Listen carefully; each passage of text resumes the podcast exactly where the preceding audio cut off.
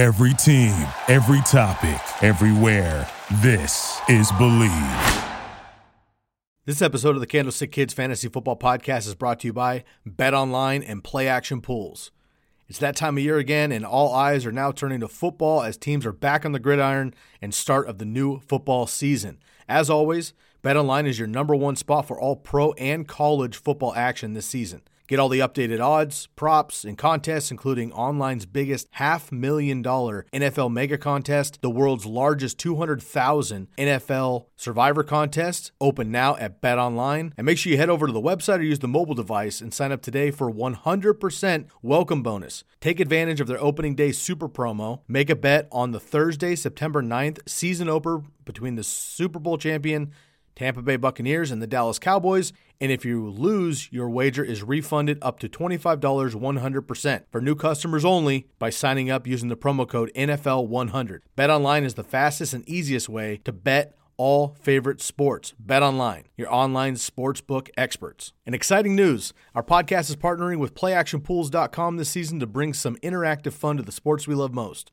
You'll be able to get in on the action with our playactionpools.com football pick'em challenge, which is open to everyone. Here's how it works. Sign up on our contest, Bleav Football Pick'em at playactionpools.com, and then get your picks in each week. We're going to select 10 highest profile games of the week between NFL and college football, and whoever gets the most picks correct each week will win a pair of electric sunglasses and a pair of DC shoes. Again, go to playactionpools.com and sign up for the contest Bleav, B L E A V, Bleav Football Pick'em. And if you plan on hosting your own football contest, go to playactionpools.com today. They've got Survivor, Pick'em, as well as cool sportsbook style concept called Build Your Bankroll. Playactionpools.com, your new home for all your office sports pools.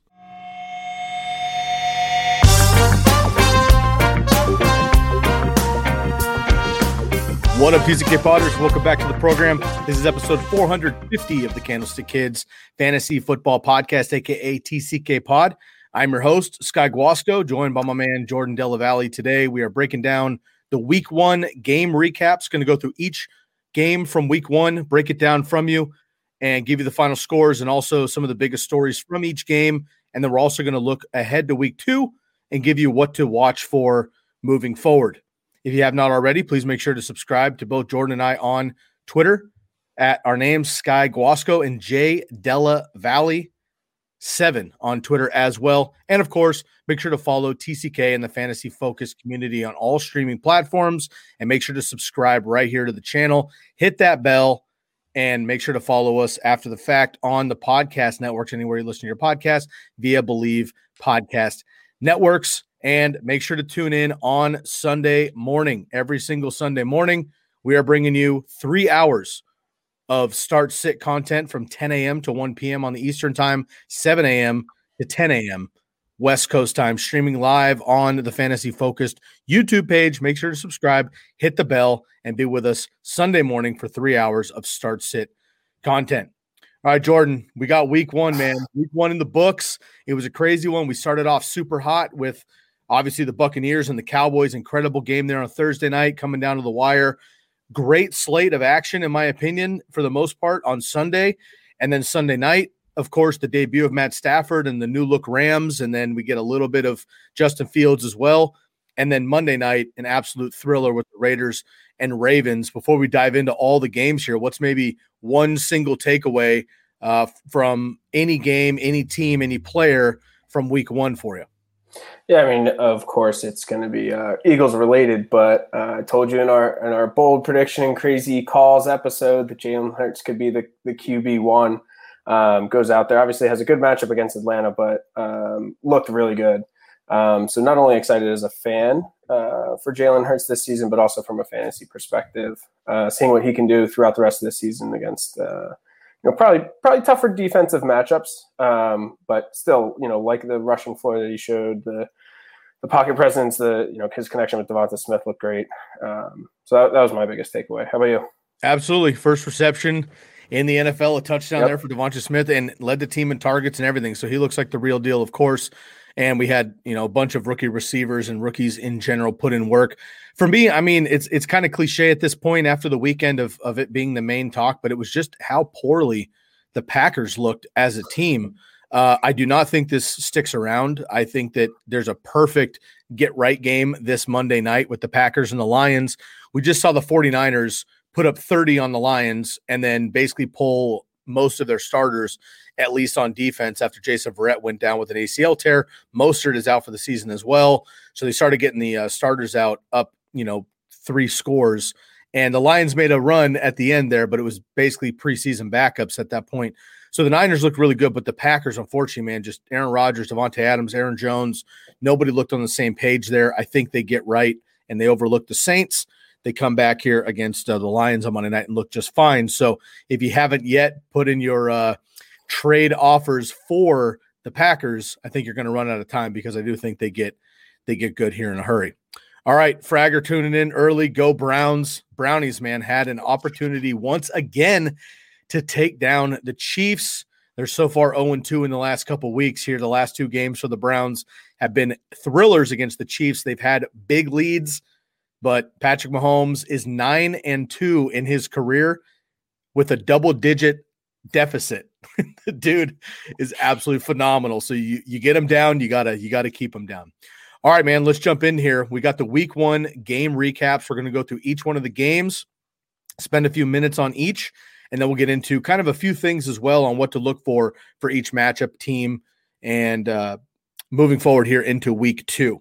Now, of course, on Thursday, we'll have the game previews for week two. So tune in on that as well live. And then Friday, that drops on the podcast as well.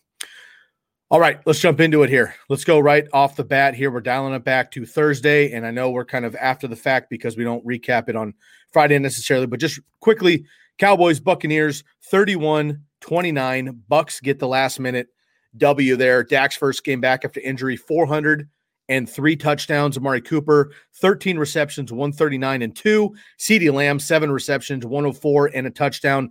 Amari Cooper, 16 targets. CeeDee Lamb, 15 targets. These guys are obviously going to get fed. Zeke, minimal impact, but he did play 83% of the snaps what he didn't do in fantasy football, he did excellently for the actual Dallas Cowboys, which was staying into pass block, which I know nobody cares about in fantasy, but for NFL and for team usage, snap percentage being on the field, very important for Zeke there. So it wasn't like they weren't, he wasn't on the field. It was just that they weren't using him in the pass game. Brady, 379 and four. My man, my man looks just fine. Uh, Buccaneers turned the ball over four times. The Cowboys still couldn't get the W. And my man Michael Gallup, unfortunately, ends up on IR as well. Ronald Jones effectively benched. Gio Bernard not used to the end of the game. Leonard Fournette somewhat ineffective as well. Antonio Brown a great game. Chris Godwin 14 targets. Mike Evans not really effective as uh, either though. So a lot of names, huge fantasy value in this game. A lot of guys went up. You went up quickly on your opponents and a lot of people fell behind early on your opponents there. What are some of your takeaways and what's to look forward for in week two for the Bucks and the Cowboys? Yeah, I mean, to me, this is this game pretty much is what I expected it to be. Uh, Cowboys defense is, is pretty weak in the pass game. Um, Buccaneers defense obviously is pretty stout in the run D. Didn't expect um, Zeke to have a great game from a fantasy perspective. Um, so you know, potentially could be a buy low opportunity here, but um, for the most part, this is what I expected. A lot of um, Lamb and Cooper from the Cowboys. I think the biggest thing uh, too is that the the Blake Blake Jarwin, Dalton Schultz um, takeaway here is they seem to be splitting those tight end duties. No one really running away as the far and away tight end one, which is a you know was expected to be Blake Jarwin last year. Dalton Schultz proved to be you know fantasy relevant in that position last year. Um, and now the question is, are we really going to be able to have uh, any fantasy reliance on either one of those two tight ends if they're splitting that that role? Right. Last year in those five games that Dak was in before he went down, Dalton Schultz, because it wasn't Blake Jarwin, yep. Dalton Schultz was a tight end 11, even with everybody else eating in that offense. Yep. So they should be just fine. And look, we're not talking much about Tony Pollard, but he is obviously being used. And if anything were to happen to Zeke, Tony Pollard's the man. He is definitely worth a stash on your benches. He's drafted in almost every league. He's definitely on dynasty rosters, but while you're scouring through in week one, it's just as important to look at who got dropped as it is to who got picked up. And we have a comment here uh, from Fragger tunes in. For some reason, somebody dropped Chris Godwin before the week and he picked him up right before week one and obviously goes out for 14 targets. So keep an eye on that. SJ, you have a quick start sit. We're going to get to this one, but the rest of them we're going to wait until Sunday here. Quickly, Jordan, before we move on here, Ty'Son Williams or Kenny Golladay flex PPR? Yeah, I mean, based off of what I saw from week one, it's got to be Ty'Son Williams. I mean, I think he was involved in the pass game. Off the top of my head, I think he had four, four or five targets. Um, obviously, is going to be essentially that J.K. Dobbins role. It seems like Latavius Murray filling in more as uh, the Gus Edwards. Sure, Lamar um, or Latavius could be stealing some of that goal line work from Ty'Son Williams, but we've seen the Baltimore offense have a lot of rushing opportunity uh, week in and week out. Um, so I'll take the opportunity in the volume there with Ty'Son Williams um, over Kenny Golladay, who seemed to be actually, I think he was out targeted by both uh, uh, Slayton and Shepard uh, last week against the Broncos. Yep, Slayton with a great early uh, catch down the sideline, and, and Sterling Shepard easily the best Giants player overall. Ty'Son Williams four uncharacteristic targets out of the backfield. You love to see that as well. But Latavius Murray obviously a factor. We will get to the Ravens recap and Giants recap as we go along here. Once again, check us out Sunday morning for all your start sit needs. All right, let's move on here. Next game up, your Eagles and the Atlanta Falcons, thirty-two to six.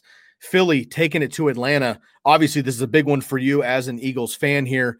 Uh, but Atlanta, unfortunately, just looked poor. I don't know if it's new coaching, a new system, no Julio Jones, Mike Davis, not knowing how to use Kyle Pitts, whatever it is, rough sledding early for the Falcons there. Jalen Hurts, 264 and three, which is a massive showing for him. Obviously, a lot of doubters coming in.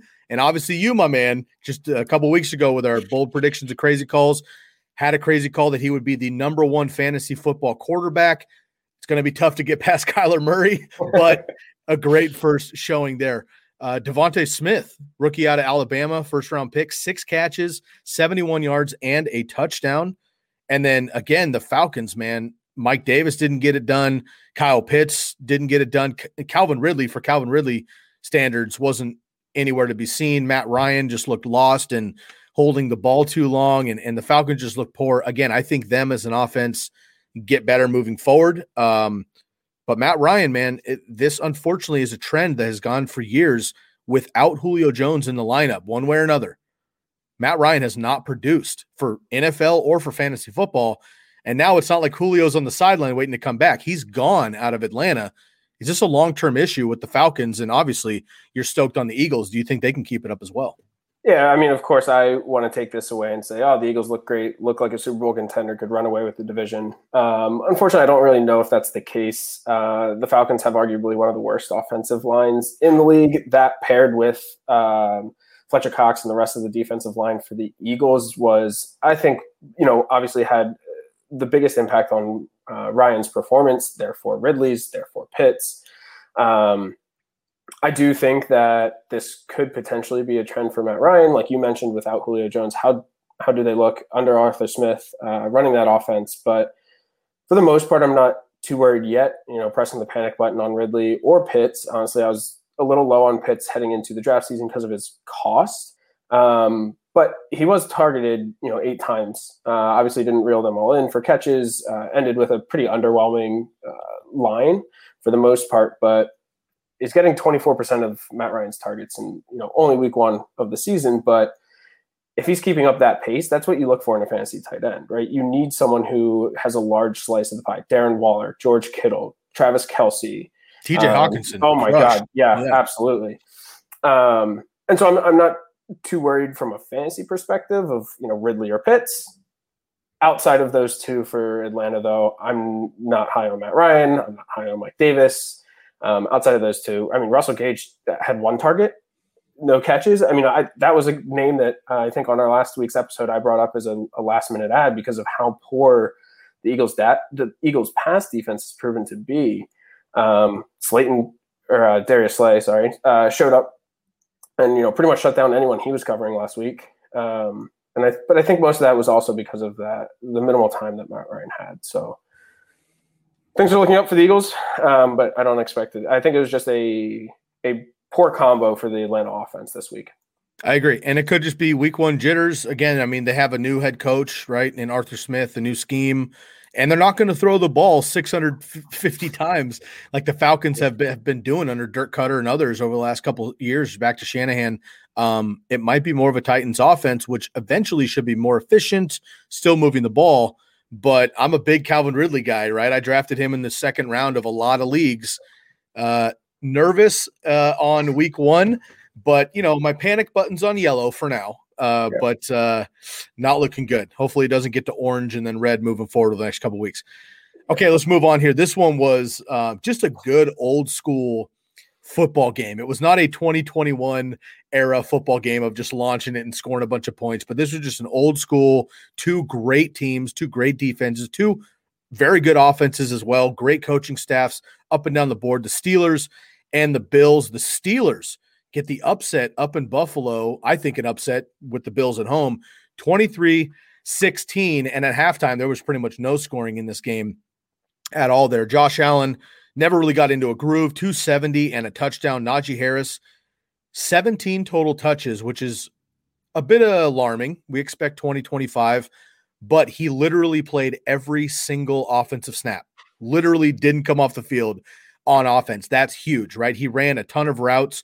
He was only targeted one time. I think that changes as well. I had mentioned he was one of my he was one of my guys, one of my gamers this year, right? Because the history tells me with Mike Tomlin and that offense, back to Le'Veon Bell, Damien, um, uh, uh, uh, DeAngelo Williams, excuse me, Damien Williams, DeAngelo Williams, even James Conner, they're going to use one back and they're going to pass to him. I think that will happen. The Bills have great, you know, defensive linemen. They have great linebackers, and maybe that just wasn't an option. Also, they have Juju and the tight ends over the middle. So we'll see what happens. But I'm fine with Najee Harris.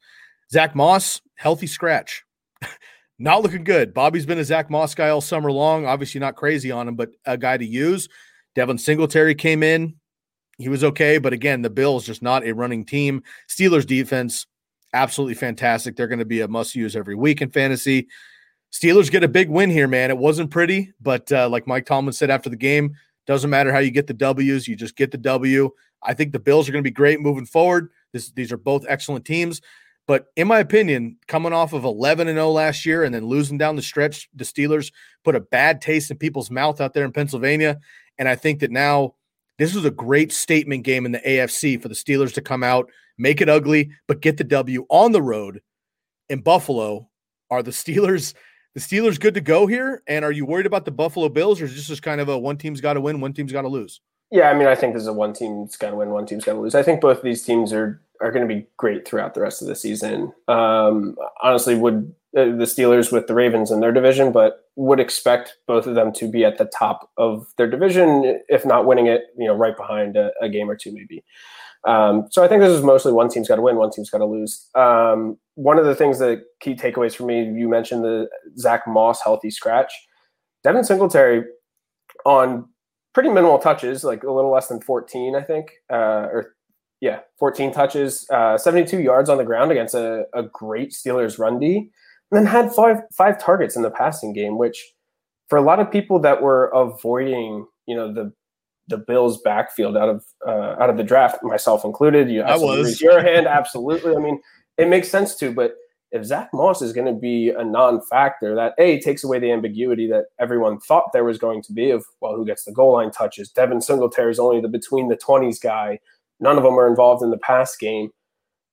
I mean, for where you got Devin Singletary to have 70 yards against the Steelers defense and then three catches on top of that, it is fantastic. I totally agree. And again, even if Devin Singletary somehow the Bills mix it up and now it's a Zach Moss, not a Singletary, if we get one single back or at least a primary back in Buffalo, they're still the backup. I think the number two to, to Josh Allen. But um, again, this is just great, great teams. Last year, the secondary for the Steelers was, you know, beatable, um, but they came out and played very well. And uh, the reality is, these are two of the best coaching staffs in the league.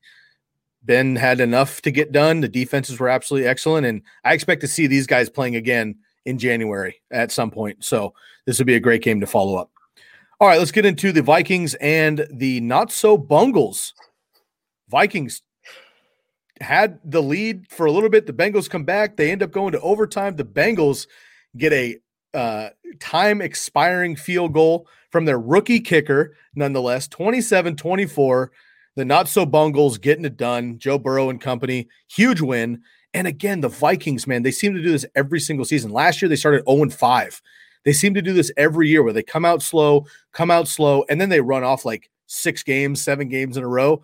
But it's almost too late, right? Like they're a great team. I good coaching. I'm not quite sure why they can't pull these games out, but seems to be an, an early season trend for Kirk Cousins over his entire career and the Vikings over the last couple of seasons. Ja'Marr Chase, another rookie wide receiver, of course, out of LSU, five receptions, 101 yards, and a touchdown.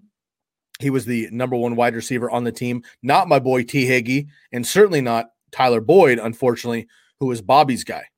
Joe Mixon, huge workload, 33 total touches, 150 yards, and a touchdown. We get this from Joe Mixon, man. He's going to be top six running back uh, on the season. We'll see if that keeps up. It did last year before he got hurt. We'll see if he keeps up. Adam Thielen, nine receptions, 92 yards, and two touchdowns. Again, I kept saying it like, yes, 14 touchdowns is a lot. That is hard to sustain. But first of all, he's on pace to demolish that after one week. But secondly, like I kept mentioning, in the red zone, Kirk Cousins trusts Adam Thielen. Not that he doesn't trust Justin Jefferson or somebody else, but if it's not Dalvin Cook, Adam Thielen's the guy that's been proven. He's older, right? But he's very shifty off the line, gets open constantly. The separation for him is unbelievable in short yardage situations. He is a red zone monster. 13 touchdowns last year in the red zone, two this year already. Adam Thielen, I don't think he's a buy low anymore because he produced, but if people are worried about him, I'm absolutely willing to go get Adam Thielen as a wide receiver two or three. And then can Kirk Cousins be a single quarterback league streamer? Obviously, based on matchup, anybody could really, but again, they get the loss, and we know about Dalvin Cook, who ended up getting Justin Jefferson's touchdown, in my opinion. But you know, Kirk Cousins is getting it done, and we mentioned he was very good against man coverage. So if you streamed him, you were happy about that. How do you feel about the Vikings and the Bengals? Both teams looking to bounce back from pretty disappointing seasons last year. Yeah, absolutely. And uh, to build off of that, Kirk Cousins, I, I think he warrants at least a look in your your single quarterback uh, league. I mean, hypothetically, if you're a late round QB guy and you had Fitzpatrick, um, obviously you're you're in need of a new quarterback now. Uh, if Kirk's available, I, I would be very safe with or very comfortable with him in a one quarterback league. Um, I think he's probably at the the bottom of where I'm safe in terms of uh, feeling comfortable and not having to quote unquote stream, I would, you know, obviously in a tough matchup, I'd want to bench Kirk. Um, but even any average or, or, obviously a plus matchup for him, I'd, I'd feel comfortable starting him in a one quarterback league or as my, my second in a super flex. Yeah, I agree. And as a number two, number three in a super flex two QB league, uh, you're feeling pretty good. And look, Kirk's he's good for two or three games a year where he's 404 and he's got two incredible wide receivers plus Dalvin Cook, of course, yeah. there. All right, let's move on here to my Niners, who do get the W, but it was a bit ugly. And unfortunately, again, they lose Raheem Mostert for the season. It was it was it was going to be six weeks with knee cartilage issue. They were going to go in and clean it out, and it was six weeks for about 12 hours. And then he came out and basically broke the news himself that it was season ending, which is just so sad for the guy journeyman running back, finally got a chance, exploded two years ago, got the starting opportunity last year, dominated when healthy, got hurt, came back again. Two carries, 20 yards. The dude was on his way to an incredible day and season. I've been backing him. I drafted him in almost every one of my leagues in the fifth, sixth round. He goes down, unfortunately, out for the season. 41 33. The Niners still get the win. As I mentioned earlier, they pulled most of their, you know, bona fide starters on defense in the second half and the fourth quarter. So I wouldn't be as excited about the Lions nor as disappointed in the 49ers for letting them come back because it just wasn't that if you watched the entire game. Jimmy Garoppolo came in, started obviously, but Trey Lance got some work through a touchdown. And then, of course, Elijah Mitchell comes in as a sixth round rookie, steps in for Raheem Mostert when he goes down because Trey Sermon was a healthy scratch. This game was insane. Brandon Aiyuk was basically not utilized. He was behind Trent Sherfield for disciplinary reasons. This game was absolutely insane. Deebo Samuel, though, nine catches, 189, and a touchdown. A lot of that came on a blown coverage and a uh, oopsies YOLO pass from Jimmy Garoppolo that was caught and run to the end zone. I don't expect these kind of numbers from Deebo maybe ever again uh, as far as the length, the the breadth of the yardage, but the usage was there. Nine catches and all those targets was huge. Um, Elijah Mitchell, 19 carries, 104 yards, and a touchdown. A lot of that came on a big run as well, which anybody in the 49ers offense can get. TJ Hockenson, the lone lion, to get it done in the passing game, eight catches, 97 yards, and a touchdown. And D'Andre Swift was questionable coming in all week, comes in healthy, played really well. And my boy Jamaal Williams also outpaced him in standard and half PPR leagues. So he got it done as well. So there's a lot in this game, actually. 41 33, Niners get the dub. Yeah, and uh, I think obviously the key takeaway here is that 49ers backfield and what we're looking for moving forward. And, you know, as a 49ers fan yourself, curious where you stand on this about uh, Elijah Mitchell, uh, Trey Sermon. Do you stash JaMycal Hasty? Um, I'll, I'll, give you my take. I mean, we were we're in a league together, and I think we uh, actually both put in the same exact waiver bid for uh, Elijah Mitchell. Neither of us got him. I think he went for like two thirds of our fab, our year long fab. Um, I'm clearly I didn't I didn't get them, but haven't got them in any waivers yet. Um, I think it's a little bit high of a too high of a price for me. Um, Sermon was a was a scratch, healthy scratch mostly because Mostert was presumed healthy, going to be the starter, taking pretty much all the rushing work from what I think the expectations from Kyle Shanahan were. Um, and the reason why that that Mitchell and Hasty were active were, were because of their special teams usage. Um, that Sermon just doesn't have. I think with Mostert now out, at worst, Sermon and, and Mitchell are splitting carries. Mm-hmm. Um, and now we're talking about, you know, are we we're in like what we expected a Singletary Moss uh, situation to look like, just on a much better rushing offense. Yeah, it, I'm going to go through the fabs really quick. I, I noted this uh, earlier because I was interested what Elijah Mitchell would go for week one in fab budgets. Right now, in one league, I have him. He went for 48 percent. Now, if you're if you're using hundred dollars and you started with, then it's forty eight dollars. But if you use two hundred, right, it'd be double, whatever. Forty eight percent is what he actually went with. But here's the other bids in the league: 48, 32, 31, 31, 27, 26. In another league, he went for 51. 48 wasn't enough in that league, 33, 33, and 8. So he was basically half of people's fab that actually ended up getting him. And look, I, I, understand how fab goes. And if you lose Mostert or somebody else, like you want that running back. As a 49er fan, I know very well that it could be JaMycal Hasty that goes for 20 carries next week. They picked up Kerryon Johnson Kerryon Johnson they picked up to take to be on the practice squad, but he's going to make the roster eventually because they need bodies. Trey Sermon was a healthy scratch, but they have to use him now. And don't forget, in five weeks, we probably get Jeff Wilson back, who's the most talented out of all these guys, in my opinion. Even Trey Sermon with the draft capital, Jeff Wilson just proved it over his years and a touchdown monster with the Niners. They trust him. So I put in my bids to Elijah Mitchell too, because you have to but I made up in my mind. I was like, you know what? It's week one, it's early.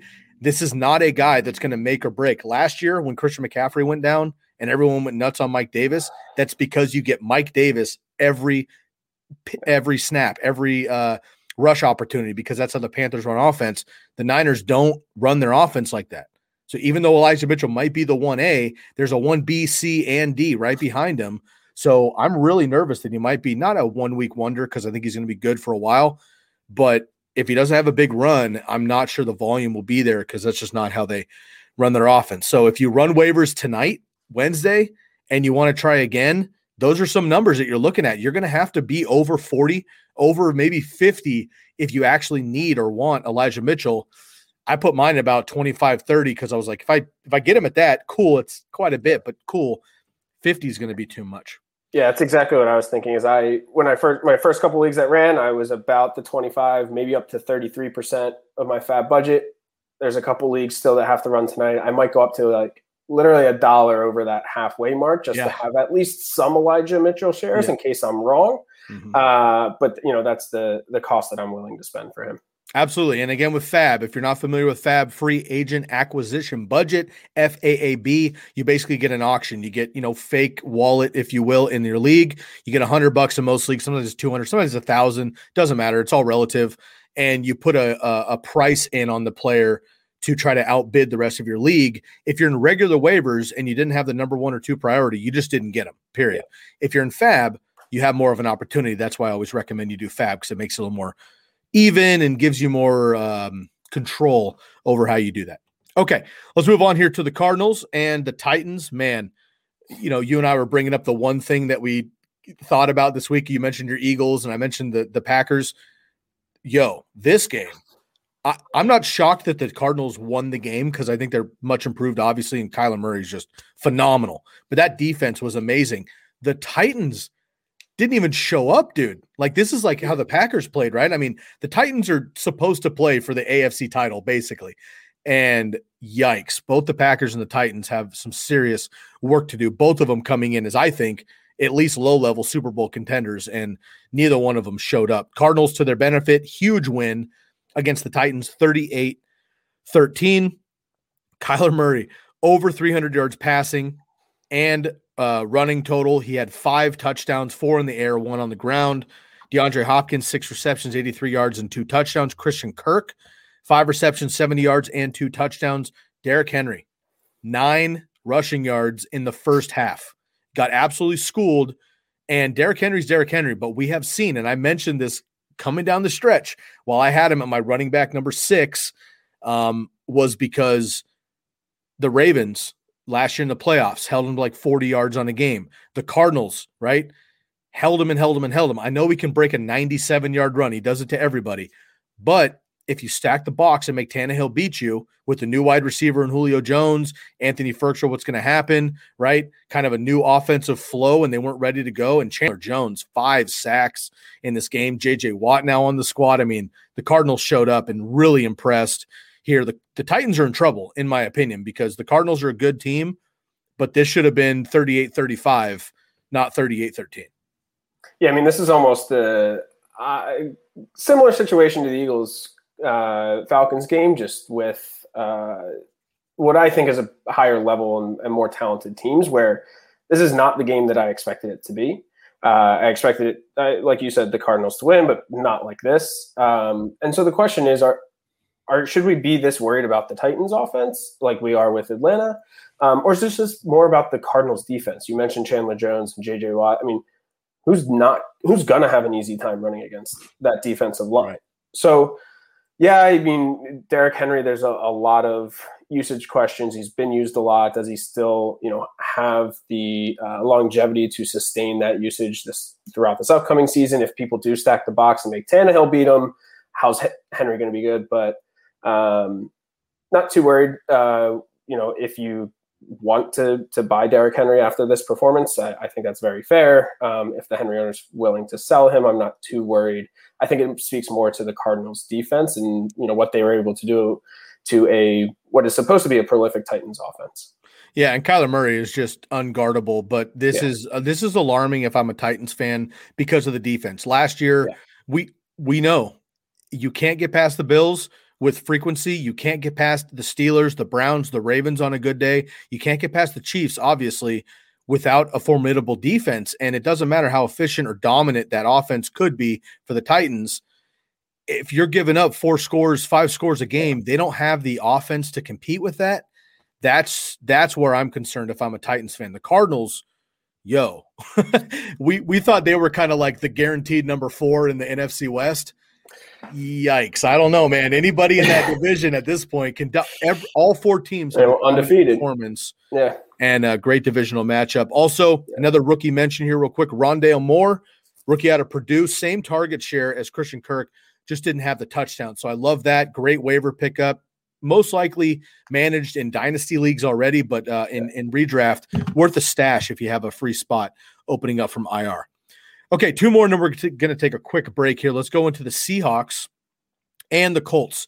Seahawks get a big win here, 28 16. Ho hum for the Seahawks. Russell Wilson, 254, four touchdowns, just incredibly efficient once again. Tyler Lockett, just four catches, but very Tyler Lockett, 100 yards and two touchdowns. I know I've been a DK guy all summer. I think he's going to be fine moving forward. He got a touchdown too. But you've been the, the Tyler Lockett guy in every draft we were in. You would wait, wait, wait. Tyler Lockett in the fifth, Tyler Lockett in the sixth, and he was arguably your best player this week in the wide receiver position. Jonathan Taylor, 116 total yards. You like to see that. Nyheim Hines also very uh, involved as well, and Zach Pascal, not Michael uh, Michael Pittman, four catches, 43 yards, and two touchdowns there from Carson Wentz.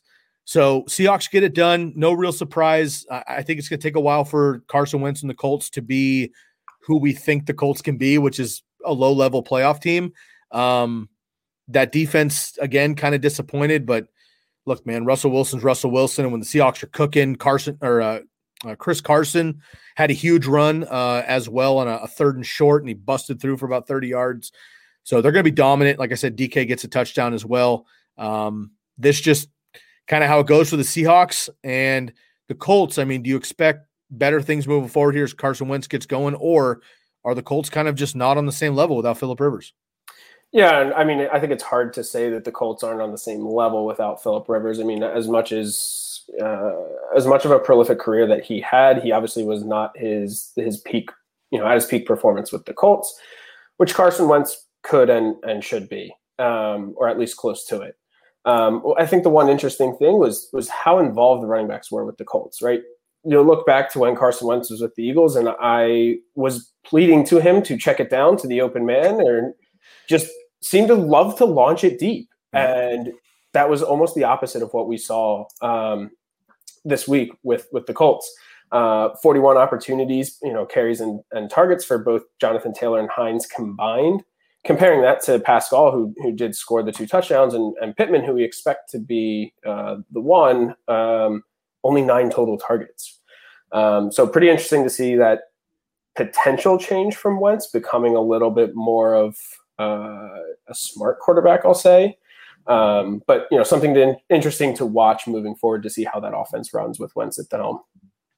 I agree, man. And and again, I with that division, yes, the Texans, who we're going to get to in a second, played well this week, but the Texans and the Jags are in that division, so yeah. the Colts will have a couple get right games, and I, I, still do think they'll be a playoff team eventually. You get Quenton Nelson, you know, hundred percent, and get that defense back to it, and Carson Wentz ready to go. I think they'll be fine. But look again, Seahawks. You know, the, you had the Bills and the Steelers, you had the Titans and the Cardinals, you had the Seahawks and the Colts. Um, some great, legitimately comparative team. The Browns and the and the the uh, the Chiefs, right? The Chargers and Washington, I think, are similar teams. We'll talk about next. You had a lot of comparable matchups this week, and one team has to win, one team has to lose. I wouldn't be too stoked on any team that wins or bummed on teams that lose, but um, the Colts, I think, need to need to crank it up if they're going to make it to the AFC. Okay, one more, and then we'll take a quick break here, man. Chargers and Washington football team. Chargers get the win. My boy Herbs goes all the way across the country. Surprised me actually because I had kind of continuously said I was concerned about them going all the way across country from LA all the way to DC.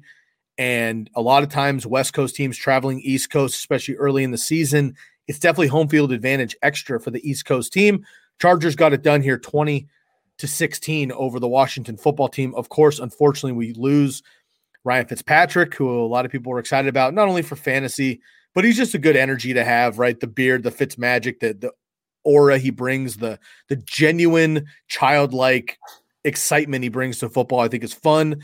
And unfortunately, he blows out his hip. Um, could you know seems to be out a few weeks. Could be season ending uh, for him, unfortunately, with his age and recovery. So wish him the best. Tyler Heinicke moving forward.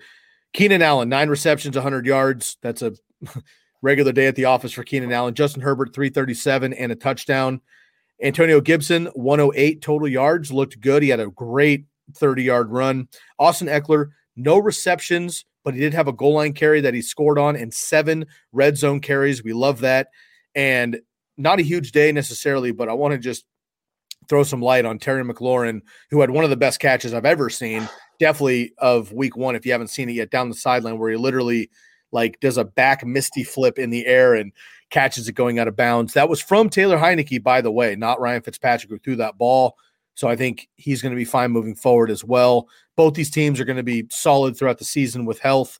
I think Taylor Heinicke is not that much of a step down from Fitzpatrick. at this point, Washington should be fine. But how do you feel about the Chargers? Oh, and I didn't even mention Mike Williams. Huge day, two touchdowns. That's my man. I was drafting him late. Uh, once he's healthy, you got to play him there. So lot to lot to bring away here from the Chargers and Washington game. Yeah, absolutely. And uh, speaking of the uh, Chargers wide receivers, the other one I wanted to highlight was was Jalen Guyton. Um, you know, coming into the season, if Mike Williams were to ever get hurt, uh, you know, who's the the third guy here in this offense? Is it Jared Cook at the tight end, uh, or you know, even uh, Parham at the tight end? Is it um, Guyton? Is it Josh Palmer? Um, but Guyton had a 65% snap share, which was third right behind obviously Keenan Allen and, and Mike Williams, but you know the drop off after him was pretty significant in terms of pass catchers uh, for this offense. Um, didn't get the targets necessarily, obviously that that Keenan Allen and Mike Williams did, um, but a something that could change uh, moving forward. Um, but also, if Mike Williams or Keenan Allen were to ever get hurt, I think Guyton's a good guy to keep on your radar as you know stepping into that eventual uh, you know, in a dire situation with injuries, wide receiver two role for for Herbert and the Chargers. I agree. I was just looking up uh, Logan Thomas here as well. I wanted to make sure I got his game log correct here. Just three catches for 30 yards, but did have the touchdown. So again, that quintessential tight end line three for 30, four for 40, five for 50. The difference with tight ends, if you're not up at the top, it's that touchdown. Logan Thomas got it, and he's going to be a premier option, especially with Curtis Samuel continually out. Okay, Jordan, quick water break. Shouts out to Jersey Jungle, and we'll come back for the other half. I want to give a massive shout out to our good friends at the Jersey Jungle here. If you're new to the TCK Pod or the Fantasy Focus Network, we have a great partnership with the Jersey Jungle. These are authentic jerseys. You can see them behind me. I've got Alvin Kamara and uh, Nikki Chubb up this week here. Jersey Jungle, they handle their business through Instagram at the Jersey Jungle. Make sure you give them a follow. Check out their stories. They've just posted three new posts this week of throwback football jerseys, right? Like Bruce Smith from the Bills, LaDainian Tomlinson. Uh, uh, you have a uh, uh, Allen, right, from the, the Raiders and and the Chiefs. Bo Jackson in the mix as well go check out some of the jerseys there at the Jersey Jungle. Of course, they have new jerseys, rookie jerseys. They also do all sports, not just football, baseball, hockey, basketball, soccer, if you're into that, home and away, custom. They also do camo jerseys. I mean, they got it all. They have shorts, they do hats, they got shirts, whatever you need at the Jersey Jungle. They got you covered for all of your football and sports memorabilia. Go to Instagram, use the promo code TCK at the Jersey Jungle. Get 10% off of one or two jerseys, 15% off of three jerseys. And these jerseys are already half off what you're going to get at NFL.com. So you're getting 10 to 15% off of about 60 bucks. You can get three jerseys for what it would cost for one on NFL.com. They're authentic, stitch and twill high quality jerseys. Go check them out today. Give them a follow. Hit up my man Trenton at the Jersey Jungle on Instagram. Okay, let's get into the second half of these games here. Jets and Panthers, revenge games all over the place here. Panthers get the win 1914. Uh, again, not ugly or not pretty, I should say, uh, a bit ugly, but two teams, um, you know, realistically, probably not looking at playoff uh, hopes, but looking to just bounce back, get a stable foundation, new quarterbacks, you know, new coaching trees all over the place, trying to get that um, foundation moving forward here. I thought it was a decent game for the, the skill level of these squads. Panthers get a big win, though, start on a, a positive note here. Christian McCaffrey, 30 touches, no surprise there, 189 total yards, didn't score a touchdown, and he's the number one running back in fantasy football for week one. Corey Davis, massive pickup. We've all been repping him, big breakout candidate across the industry. Five catches, 97 yards, two touchdowns. And DJ Moore, six catches, 80 yards. But again, doesn't have the touchdown. Robbie Anderson, one target. I don't like that at all. It was a 50 plus yard bomb for a touchdown, but I need the consistency from him. And, you know, on the other side, I mean, there's just what are we going to do in the backfield for the Jets, right? Jamison Crowder was out. Does that affect uh, Elijah Moore and Corey Davis coming back in? And Zach Wilson, I thought looked okay outside of some rookie jitters, and Sam Darnold did as well. So two young teams getting after it here. I thought it was a decent game, but obviously some uh, some cleaning up to do for the Jets and Panthers. Yeah, I mean, you hit my biggest takeaway right on the head was was Robbie Anderson uh, out targeted by Terrace Marshall Jr. Um, didn't seem to be very involved. And, you know, obviously CMC being back and taking away a lot of targets from this offense seemed almost be all Robbie Anderson's targets from last year. It is one week. Um, so obviously have to take it with a little bit of a grain of salt. They, you know, were up early. And so, you know, even though it was 19 14, really feel too close uh, in terms of if you're actually watching the game. But, you know, for the most part, that's something that moving forward have to be wary of if you are able to sell Robbie Anderson a little high because someone looks at his line and goes, oh, 57 yards and a touchdown, doesn't look at the receptions, um, or just looks at total points. Um, you know, something that could be worth a at least a trade offer. Absolutely. And then especially if they see like Sunday night football highlights or Monday night football highlights and you see that deep bomb, a lot of times that's something that people look at, not the uh not the actual stream. Uh Jordan, just a heads up, we got a little bit of glitch there on your side with um internet. So just want to give you a heads up just in case that's a quick fix. Okay, let's move on here to the Texans and the Jaguars. Obviously, the game of the week here with two uh massive teams trying to get off the schneid prove themselves. The Texans basically picked by everybody to go 0 17 uh, and be the worst team in the league. But the Jacksonville Jaguars, a lot of hopes now, of course, with Trevor Lawrence and Urban Meyer and the rest of the squad. So they come in, and the Texans bring the hammer. The difference here was that the Jags are a team built for five years from now. A lot of young talent, a lot of great potential, but new and raw to the NFL. The Texans are built for week one. they have a lot of a lot of veterans, a lot of old school guys, and they basically had the old man beat up on the kids, essentially, is what it was. They get the W 37 21. Texans get the surprise victory, I think, here. Tyrod Taylor played well. The rest of the squad doing well. Brandin Cooks, five catches, 132. Mark Ingram, the ghost of Mark Ingram, who I thought was going to get cut for the last two months, 26 carries, 85 yards and a touchdown seems to be the number one running back, although David Johnson and Phillip Lindsay were also involved. Trevor Lawrence, 332 and three in his debut, but had the three rookie interceptions against a not great defense. We'll see about them moving forward. Biggest concern in this game, we had Laviska Shenault, Marvin Jones, and DJ Chark all getting quite a bit of work. DJ Chark, 12 targets, but just three catches. I don't like that efficiency there, but all those guys are going to be fine obviously, in my opinion, the big concern here or question mark is going to be James Robinson. Carlos Hyde gets all the work. James Robinson, five carries, three targets. Obviously, not the number one here. Carlos Hyde, Urban Meyer's guy dating back to Ohio State, and clearly the relationships mean everything. James Robinson was a big concern for me in this one. Yeah, absolutely. And uh, talking to about the text, I mean, I don't know if this is more about the Texans and their offense and how it could look moving forward, or it's more about how bad the Jaguars are. Like you mentioned that their offense is one that was built for week built for week one. It's it's an offense that was built for week one against the Jags. Like they play the Cardinals, they play uh, you know someone else. Like they're I don't think they do this. So potential sell high sell high moment for Tyrod Taylor um, or Brandin Cooks. Um, and same thing with Mark Ingram. I mean, he only averaged 3.3 a carry, just had a ton of carries where the in a game where the Texans were just running away with it. He's averaging 3.3 a you know a carry and only getting 10 carries. Had no targets in this game. Uh, you know, you're going to be pretty disappointed starting someone who a running back who starts with or finishes with 33 yards and no touchdowns in a in a game when the Texans are playing a, a more formidable defense. Right. I totally agree. And I don't expect much out of either of these teams moving forward, but it was fun to get these guys off the board here. And Texans with a big win, man. That's that's awesome for the locker room. Okay, this one is uh man, again, interesting here. Browns Chiefs, excellent game once again. Browns build a big lead in the first half. Mahomes is Mahomes comes back and they get the W 33-29. The Chiefs get the best of the Browns. Basically the same game we saw in the playoffs last year. Um, Tyreek Hill, 11 catches, 197 and a touchdown. No surprise there. Mahomes, 337 and three. Travis Kelce, six for 76 and two touchdowns. Nick Chubb, 101 total yards and two touchdowns on the ground. Baker Mayfield looked good. Kareem Hunt got some work as well.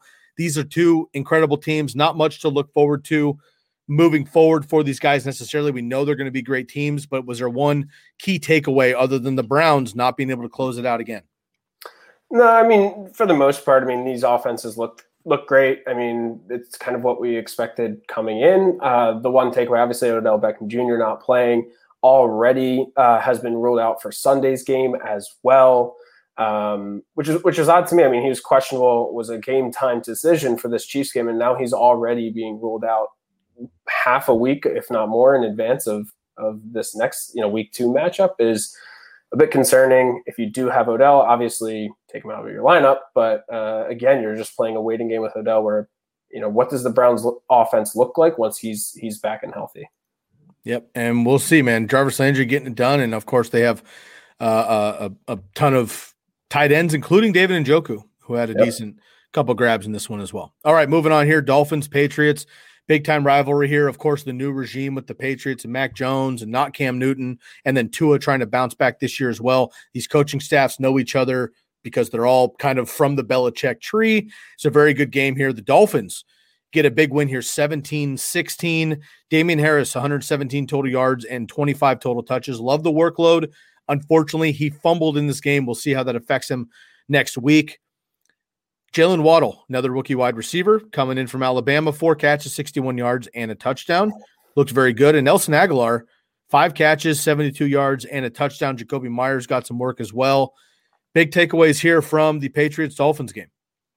Yeah, I mean, first thing is you you mentioned the uh, Jaylen Waddle. Uh, to remember that Will Fuller is now coming back off of his suspension, adding him into the mix of this Dolphins offense. Does is it taking away from uh, the current pieces is he going to slot in as that one, as a two? You know, where does he fit into this offense moving forward? Um, but also on the Patriots side of the ball, I mean, uh, Mac Jones looked pretty good in his debut. Obviously, you mentioned Agholor's stat line.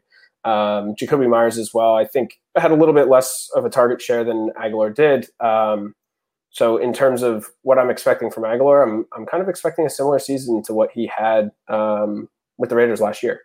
Nice. And I think there's a lot of a lot more options in this in these uh, teams as well. And Mac Jones looked looked quite good. Yeah. Um, we know that he's not going to be airing it out. That's not the offense, but he looked composed, not going to make a lot of mistakes, and that's what they wanted from the Patriots. So Tua also impressing as well.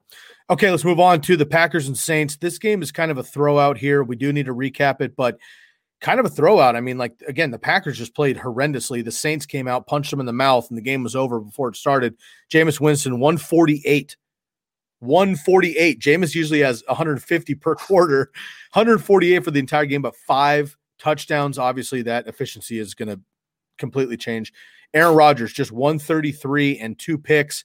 One of them was uh oopsies bobble from Davante Adams returned about 60 yards, flipped the game. It was 17-3 at that point, could have been 17-10 and and you could have been a game. Saints take it back halfway, score again and it was a route from there.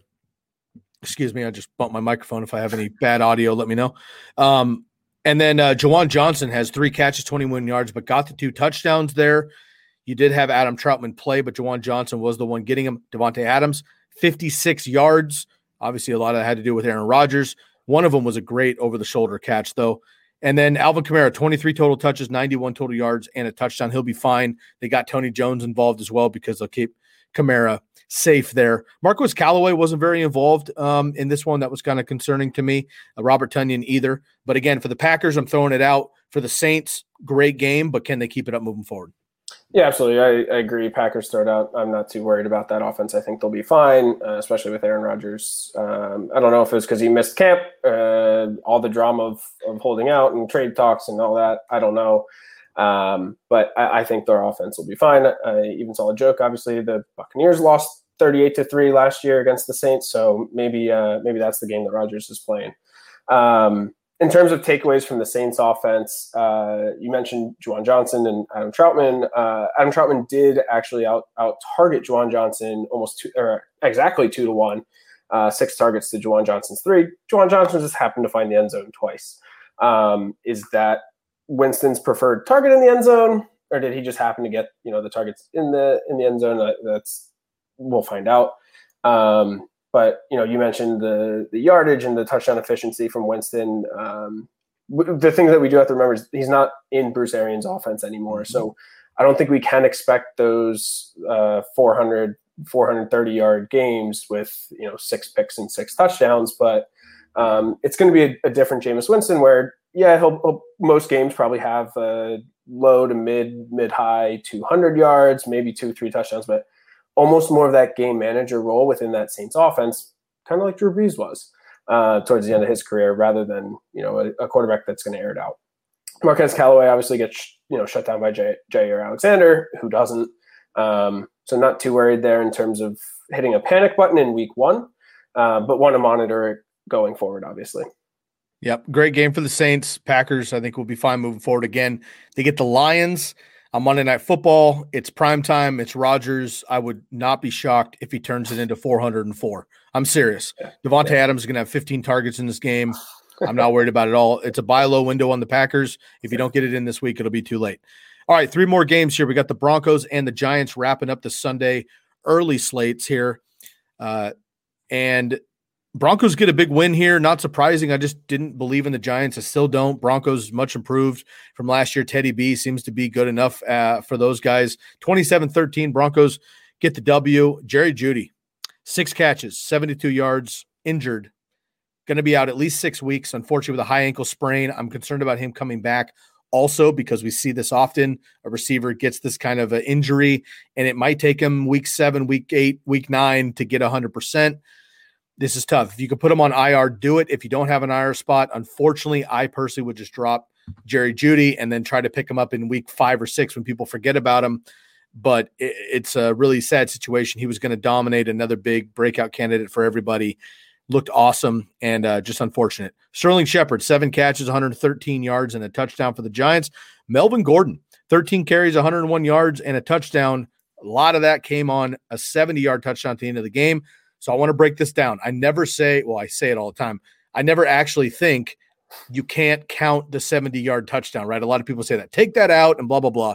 It mattered. He scored a 70 yard touchdown. He has the ability to do that. Fine. It inflated his stats. But what I do to get a more realistic approach on it is I just take everything other than that run, right? So I'm going to take 10 carries and 31 yards before that 70 yard touchdown. 10 for 31, 3.1 yards per carry not buying it, right? Uh, you had Javonte Williams, who actually had 50% of the snaps there as well and out, actually out carried uh, Melvin Gordon. Melvin Gordon happened to hit the seam, happened to outrun guys and scored a touchdown. If Javonte Williams scored this touchdown, every fantasy would be going insane. Melvin Gordon will be dropped, right? So, like, let's just keep this into perspective here. He did get the win on that move, but just if you can get rid of Melvin Gordon right now, I would absolutely 100% do that. Um, and again, Saquon Barkley really the highlight of this game, but not surprising to anybody that he was on a pitch count. Yeah, absolutely. Uh, not surprising there. They obviously have the game tomorrow night against Washington. Um, so wanted to probably keep him uh, limited for that quick turn this early in the season coming with the injury, but I also expect them to be uh, not as efficient in this upcoming week again against another good defense in Washington. Um, so it could be a potential buy low for Saquon if you do have a decent running back depth. Maybe do offer a two for one after this week against Washington for the Saquon manager who's, who's going to be frustrated depending on when you drafted if he spent a sixth to uh, you know maybe even early round second pick on Saquon Barkley is going to have frustrating first week and might be looking to move. Absolutely, and we just saw Washington football team really um, corral at least um, Austin Ekeler so yeah. if Saquon Barkley is is not Saquon Barkley, and look, he might be too. He could come out Thursday and blow up, and then yeah. fine. But if he has another, you know, eighty percent Saquon at least, that's going to be a bigger buy window as well. Okay, Bears Rams Sunday Night Football, excellent game here. You had the Bears come out with Andy Dalton. Obviously, they just didn't want to feed Justin Fields to the Wolves, which was smart, but that's over now. They should go Fields, obviously. Bears and Rams Rams take it to him 34 14. Matt Stafford, two, uh, excuse me, 321 and three touchdowns, two of those absolute nukes. Um, to Van Jefferson and Cooper Kupp wide open. Cooper Kupp, seven catches, 108 yards, and that long touchdown. David Montgomery, one of the most impressive performances from running back of anybody this weekend, in my opinion. 16 carries, 108 yards, and a touchdown, which isn't incredible, but doing it against the Rams with a not great offense in the Bears very, very impressive for David Montgomery, in my opinion. Darrell Henderson leading the ground, 70 yards and a touchdown, but whatever. Sony Michel not a factor, not a surprise there. Robert Woods caught a uh, you know tippy toe touchdown, but not a big factor there either. Allen Robinson, 12 targets, but not a lot to do, and Darnell Mooney plenty uh, targeted as well as Cole Kmet. So a lot of fantasy relevance in this game, but the Rams just outmatched the Bears. No surprise here. Yeah, again, what we expected. I, I, think you mentioned the the Fields. I'm hoping Fields come soon. I know we're we're in a, a, super flex guillotine league where I do not have a second quarterback except for Fields. it's getting really dangerous. I got outbid on on Josh Allen and uh, Baker Mayfield this week after they got dropped. Uh, so I'm I'm playing with fire. So really hoping Fields starts uh, soon. Here's my second QB for that league, but I mean, outside of that, a couple of things to look for moving forward is what does Sony Michel, you know, what does his involvement in this offense look like? They obviously signed him uh, partially for depth. Um, they've never had Henderson be that lead back for long term. And as Sony Michel gets more acclimated to the offense, understands the playbook better, how do, you know, Sean McVay and the Rams start to fold him into this offense? Does that chip away at all at uh, Henderson's usage and efficiency? Um, and from the Bear side, yeah, I mean, David Montgomery looked looked absolutely fantastic. He did. He did. He looked explosive. Catches out of the backfield. We saw, you know, Matt Nagy came out early in the season saying that he wanted to give him 20 plus touches per game. And if that's going to be consistent, David Montgomery's could absolutely be where he was last year. A lot of people thought it was a fluke. And uh, he came out week one against a great defense and, and did the same thing there. Okay, last game Ravens and Raiders. Uh, one of the better finishes to a game. I, I say better because it was exciting it was bad performance wise. It was picks in the end zone. It was fumbles inside the red zone. It was back and forth, and then they go to overtime, whatever. So actually, performance wise, it was terrible. Excitement wise, it was very exciting here. Ravens and Raiders going into overtime. Raiders get the upset over the Ravens 33 27, 19 targets, 19 targets for Darren Waller, 10 catches, 105 yards, and a touchdown. Two touchdowns for Josh Jacobs. But folks, as I was mentioning all off season, the touchdowns do not surprise me. He may end up with 10 or 12 touchdowns, but he had three yards per carry. Otherwise, the efficiency is not there. And for when he was used, Kenyan Drake looked just fine out of the backfield uh, in the pass game as well. So I'm still not buying Josh Jacobs. If you can get rid of Josh Jacobs and Melvin Gordon, I would do that immediately, personally. Hunter Renfrow, nine targets as well. Nobody really talked about Hunter Renfrow in the offseason. It was all about Henry Ruggs and uh, Edwards, and of course the the running backs and Darren Waller. Hunter Renfrow, nine targets, got it done there. Lamar Jackson, 235 and a touchdown, 86 yards on the ground, but looked very skittish in the pocket, connected on a couple good passes, uh, but unfortunately just not able to get it done late. Costly fumble, obviously, turned the game over there. And then you had um, Ty'Son Williams, 65 and a score, four targets, three receptions, 29 yards. Latavius Murray also picked up last minute and gets a touchdown them for them last minute there. Mark Andrews kind of a non-factor in this one as, as well as Hollywood Brown, but he did have that early touchdown. So, man, Raiders impressed. Um, we saw them beat the Chiefs last year. They can hang with anybody any given week, but I don't expect the consistency. And the Ravens, uh, you know, bad first impression. They look sloppy but I think the Ravens will be just fine moving forward. Yeah, I, I think it's it was impressive to see the Ravens pick up. Uh, they did lose the game, obviously. Uh, probably should have won it, but uh, looked looked fine in terms of their offense for having lost their top three backs and having to you know roll with an undrafted rookie and Ty'Son Williams, a newly signed free agent Latavius Murray. Their offense looked cohesive, especially on the ground, as you know they have in years past. And so moving forward, I'm I'm optimistic for Ty'Son Williams uh, Latavius Murray in a flex uh, if you need, or a pinch as a running back as well. Obviously, Lamar is going to be Lamar. Um, but I, I, think moving forward, I wouldn't be too worried about the um, offensive options for the for the Ravens in fantasy. Um, for Oakland Raiders, I mean, I what do you do with that wide receiver room? I mean, yeah, you mentioned that Renfrow had nine targets and the largest target share of all the wide receivers, but I mean, that offense runs through Darren, Darren Waller and Josh Jacobs essentially. Mm-hmm. If if they're passing it, it's going to be Darren Waller. If they're running it, it's probably going to be Josh Jacobs, maybe a little Kenyan Drake sprinkled in. Um, but I mean, they did seem to target Bryan Edwards late, which was interesting. I mean, they did well targeting Bryan Edwards late, but just didn't early on in the game. And so if I'm going to be stashing one of those deep threat, uh, you know, out wide wide receivers, not Renfrow, because um, I think they have a higher upside than Renfrow does. I mean, he's going to be a safe floor PPR, but um, in terms of someone who could potentially break out later in the season or even in you know weeks two and three, I think I'd prioritize Edwards over Ruggs. Edwards didn't have a target till the fourth quarter, and then they give him basically three passes in a row or so. I mean, it was silly. And yes, Henry Ruggs has the big ability. He caught a huge pass, set up a score that was great, but that's kind of his game.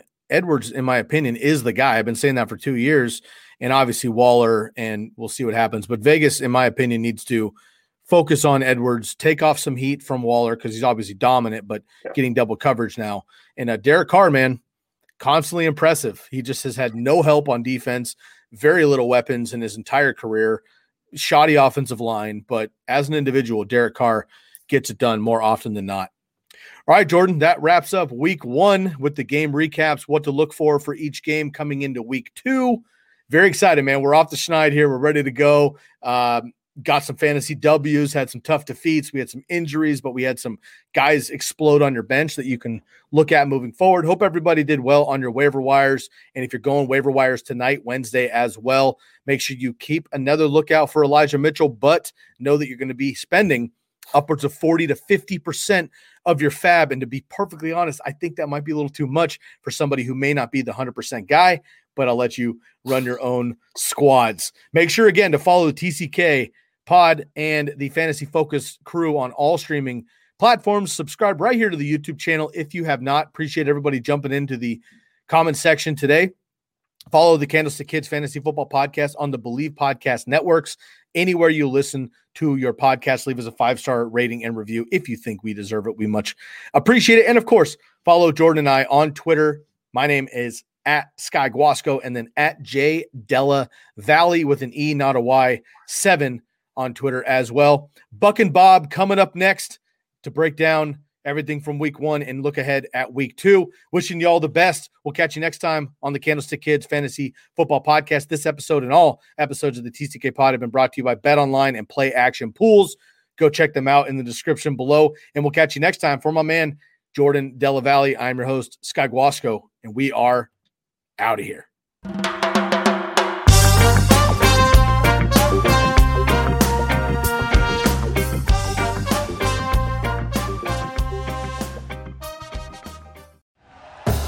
Thank you for listening to Bleav. You can show support to your host by subscribing to the show and giving us a five star rating on your preferred platform. Check us out at Bleav.com and search for B L E A V on YouTube.